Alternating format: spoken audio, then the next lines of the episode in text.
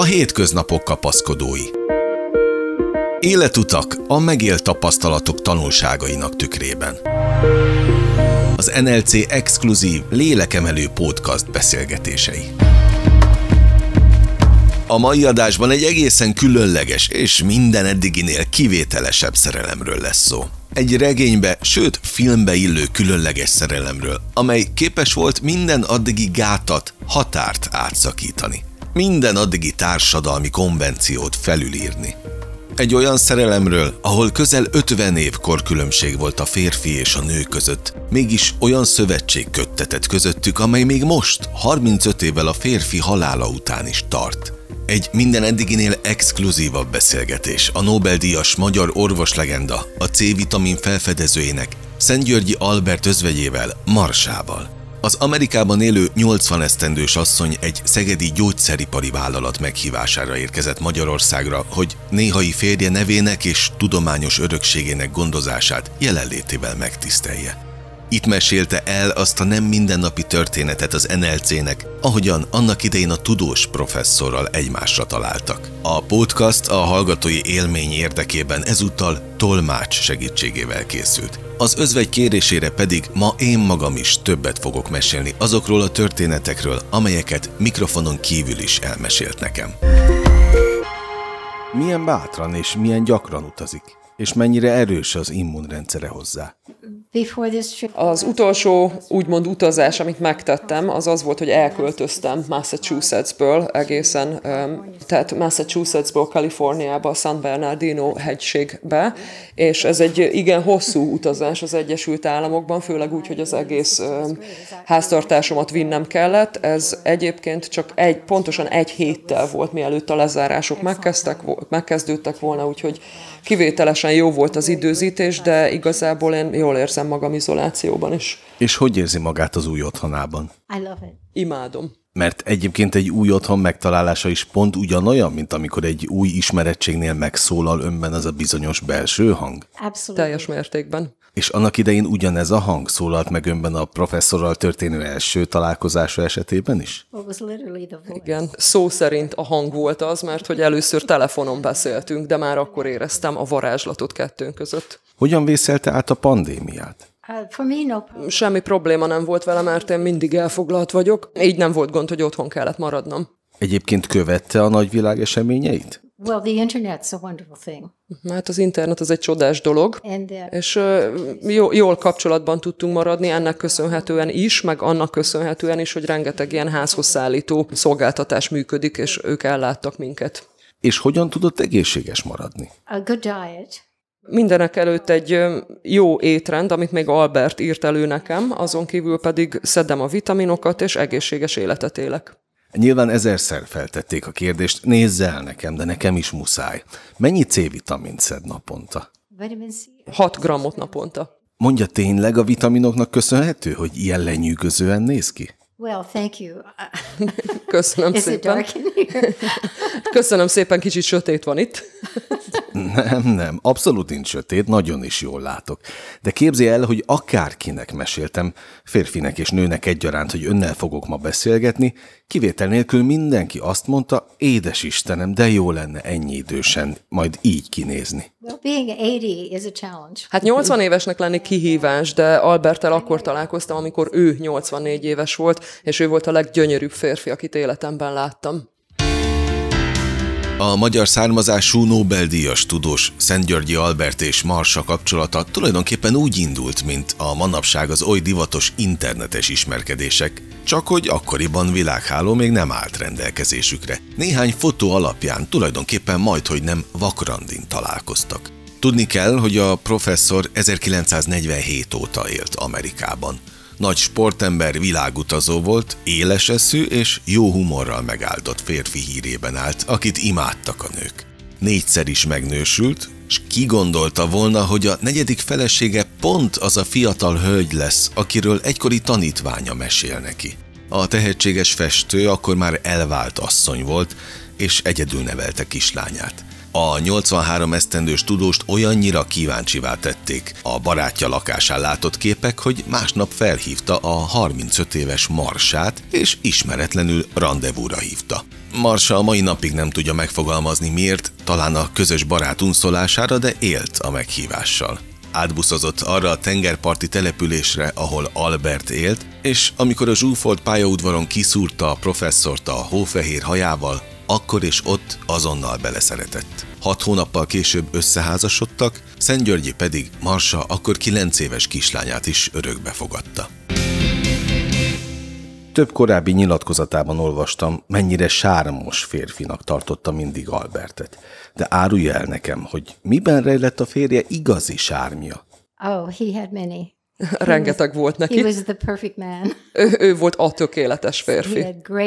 Nehéz egyet választani, mert hogy ő volt ugye a tökéletes férfi, akinek kitűnő humorérzéke volt, könnyeden vette a dolgokat egészen addig, amíg azok úgy alakultak, ahogy ő akarta. Nagyon szeretett utazni, imádta a jó ételeket, ezért nekem is sok esélyem volt arra, hogy Julia Childnak a szakácskönyveit végigfőzzem, és egyszerűen csak jó volt, mókás volt vele az élet. Azt mondta az előbb, ha úgy alakult, ahogyan ő akarta. De mi volt akkor, amikor semmi nem úgy alakult, ahogyan ő akarta? um, of Sokat gondolkoztunk ilyenkor, és mindketten arra törekedtünk, hogy megértsük a másikat, és ez mindig sikerült is. Azon gondolkodtam az autópályán, amíg önhöz tartottam ide Szegedre, hogy mielőtt találkozott volna Szent Györgyi Albertel, hitt a szerelemben első látásra? I didn't really have much chance to ponder on that subject. Nem volt még sok esélyem arra, hogy ezen a témán gondolkozzam. Not at all. Nem, nem, voltam már házas azelőtt, de, de nem láttam még ilyet, hogy szerelem első látásra, és hát nem is éreztem át. Azért az önök között lévő csak nem 50 év korkülönbség azért minden, csak nem átlagos. De nyilvánvalóan ezt felülírta a szerelem. A hétköznapok során azonban akadtak ennek hátulütői? Not with me. Számomra nem, lehet, hogy valaki egy más nő számára így lehetett volna, de nekem így volt tökéletes, és mindent szerettem a kapcsolatunkban. Esküszöm, hogy a következő kérdésemet kétszer is átgondoltam most, mielőtt megszólaltam volna. Nem szeretném megbántani, de őszintén érdekel, mivel nem voltam még hasonló helyzetben, hogyha egy fiatalabb nő egy 83 éves férfihoz megy feleségül, ugye egy 30-as évei közepén járó nőről beszélünk önről, akkor folyamatosan ott van a fejében az a gondolat, hogy vajon mennyi időt tölthetnek még együtt? Not my head. Az én fejemben biztos nem. We were in Mi, mi tagadásban tagadásban voltunk, és végig tagadásban voltunk, és ö, számomra ez nagy előnyt jelentett. Azon néha elgondolkozom, hogy miért pont engem választott Albert, hogy micsoda áldás ez. Egyébként a professzor elmondta önnek, hogy miért pont önt választotta? Úgy szokott volt engem hívni, hogy a kincsem. Rengeteg korábbi beszámoló szólt arról, hogy a férje mennyire legendásan önzetlen humanitárius volt. Ez a hétköznapokban is megmutatkozott? Igen, de neki az élete, a munkája volt, neki sokat kellett egyedül magában lennie, hogy tudjon gondolkozni. Ez megválaszolja a kérdést? Igen, de nagyon sok feleség meg nem feltétlenül képes alkalmazkodni ahhoz, hogy a másik ilyen mértékben igényli az egyedül létet. Well, there were opportunities. Azért voltak alkalmak, amikor együtt, amikor együtt lehettünk, például étkezések vagy utazások során mindig én vittem és hoztam munkába, tehát nem mondanám, hogy non-stop dolgozott, és hát én is egy elfoglalt asszony vagyok, nekem is mindig volt dolgom. Ön többször fogalmazott úgy interjúkban, hogy egészen hétköznapi házasság volt az önöké. Noha gyakorlatilag külső szemlélőként úgy gondolom, hogy pontosan, hogy semmi nem volt hétköznapi a megismerkedésükben. Well, I hétköznapokban valóban az volt, mert Albert egy rendkívül fegyelmezett ember volt, aki pontosan ugyanakkor szeretett kelni, feküdni, munkába menni, étkezni, de a hétköznapokat kivéve valóban semmi nem volt hétköznapi. Ezt a fajta fegyelmet Marsa is átvette? No, I I like structure. Nem, én magam is szeretem, hogyha valami rendezett, Csak hogy a művészekre meg pont nem ez a fegyelem jellemző. Oh. Nem, szerintem ez egy téves elképzelés, mert a művészeknek ugyanúgy fegyelmezetnek kell lenniük, és rendszerben kell gondolkozniuk, hogy saját munkájukat tudják megvédeni és tovább csinálni. Egyébként a művészet és a tudomány hogyan fértek meg egymás mellett? Szerintem tökéletesen, mert hogy neki is és nekem is mindig szükségünk volt magánya, magányra az alkotáshoz, így aztán, hogyha bármit is tett, akkor ez csak segített a házasságunkon. Gyakorlatilag ez a, ez a biztonság nekem védelmet adott, mert nem kellett sokat gondolkoznom azon, hogy hova tartok innen, és Albert hihetetlenül sok erőt adott nekem. Szentgyörgyi Albert 93 éven át megszállottként kutatta az élet titkát, a rák gyógyszerét, miközben verseket írt és zenét is komponált. Igazi sportember volt. Teniszezett, motorozott, lovagolt, és 70 évesen megtanult szörfözni. Inspiráló személyisége mindenkit megérintett. A C-vitamin felfedezésével, amit aztán maga is nagy dózisban szedett, világhírnevet szerzett hazájának. Ő az első olyan magyar tudós, aki hazai kutatásáért kapott természettudományos Nobel-díjat. 93 évig teljesen friss szellemi és testi létben élt. Marsa elmesélte nekem, hogy amikor Albert 92 éves volt, még részt vettek egy déltengeri vitorlásúton, ahol férje hátrafelé ugrott szaltóval a vízbe a hajóról. Szentgyörgyi Albert fáradhatatlanul kutatta az élet titkát. Meg akarta érteni, hogyan lesz az élettelenből élő. Nyughatatlan gondolkodó volt, egész életén át új kihívásokat keresett. Még 93 évesen is a rák gyógymódjának megtalálása foglalkoztatta. Emberi nagyságát mutatja, hogy kutatási eredményeit mindig a világ népességének szolgálatába állította. Az NLC lélekemelő podcast műsorában ezúttal özvegyével, Marsával beszélget. A kérdező Sándor András. Mondja, sokat mesélt önnek a férje Magyarországról? Sokat beszélt a magyar ételekről, főleg azokról, amiket szeretett, továbbá a gyerekkoráról is, és egyszer éppen egy bolha piacon voltunk, amikor egy ö, 19. századi hát ilyen lenyomatot találtunk, ahol pont, amin pont úgy nézett ki, mint az élet a 19. században Magyarországon lovaskocsikkal, és ö, meg is vettük azonnal azt, mert ugye hát Albert 1893-ban született, tehát abban az időben. És sikerült is jobban megszerettetnie önnel Magyarországot? Nem sokat gondolkoztam még ezen, de az ő nézete, az ő úgymond magyar nézete rengeteget, rengetegben befolyásolt engem, és továbbá imádom a magyar rapszódiákat. Hogyan élte meg lelkileg az újrakezdést?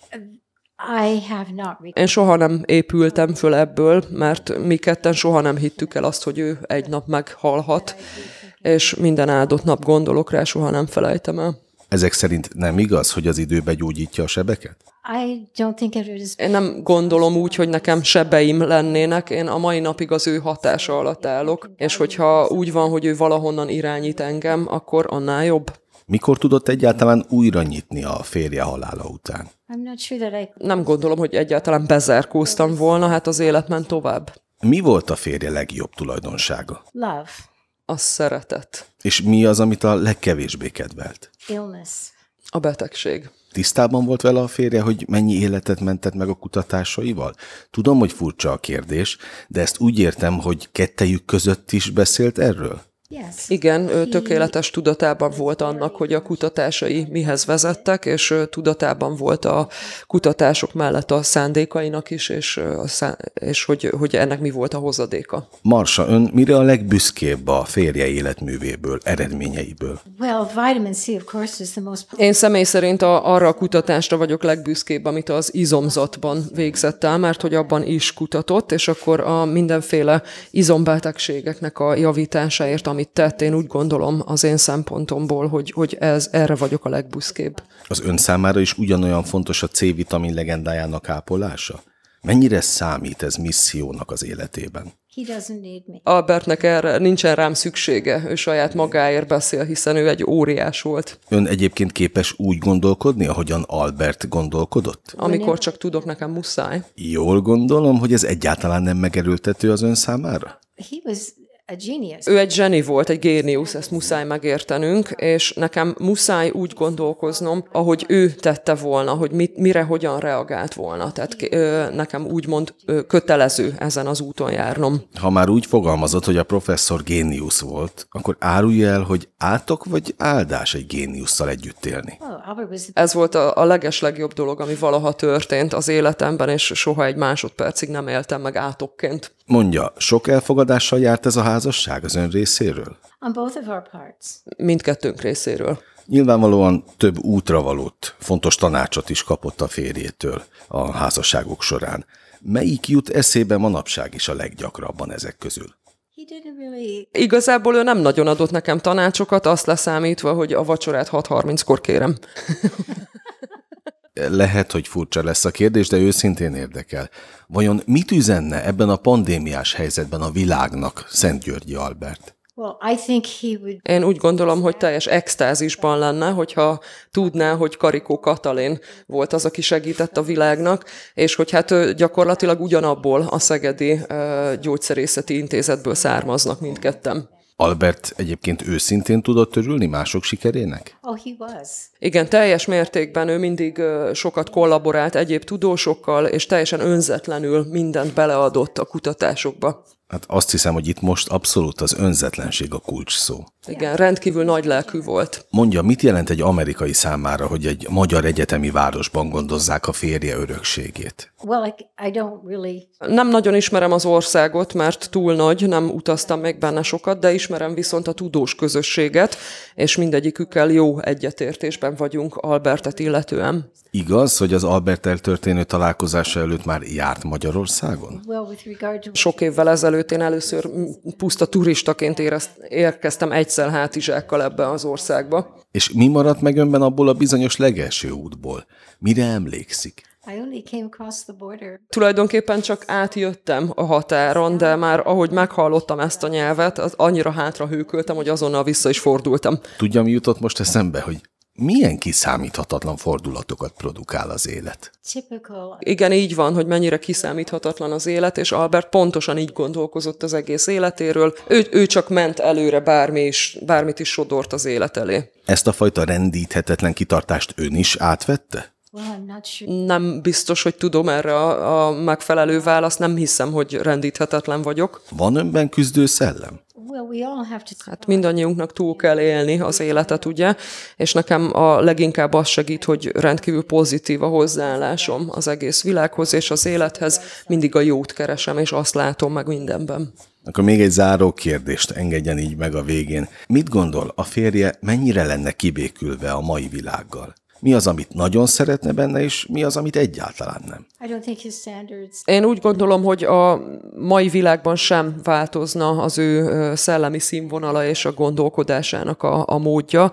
Ő egy igazi harcos volt, aki az intellektuális és oktatási szabadságért harcolt, illetve azért a jogért, hogy az lehess, aki akarsz, aki szeretnél és hogy a megfelelő ö, oktatást megkap, kapd ehhez. Például bátorította az embereket arra is, hogy járjanak szavazásokra, és hát a, a despotizmus vaz, volt az ő ős ellensége politikailag. Marsa, nagyon köszönöm az őszintességet, és az idejét is. mutual.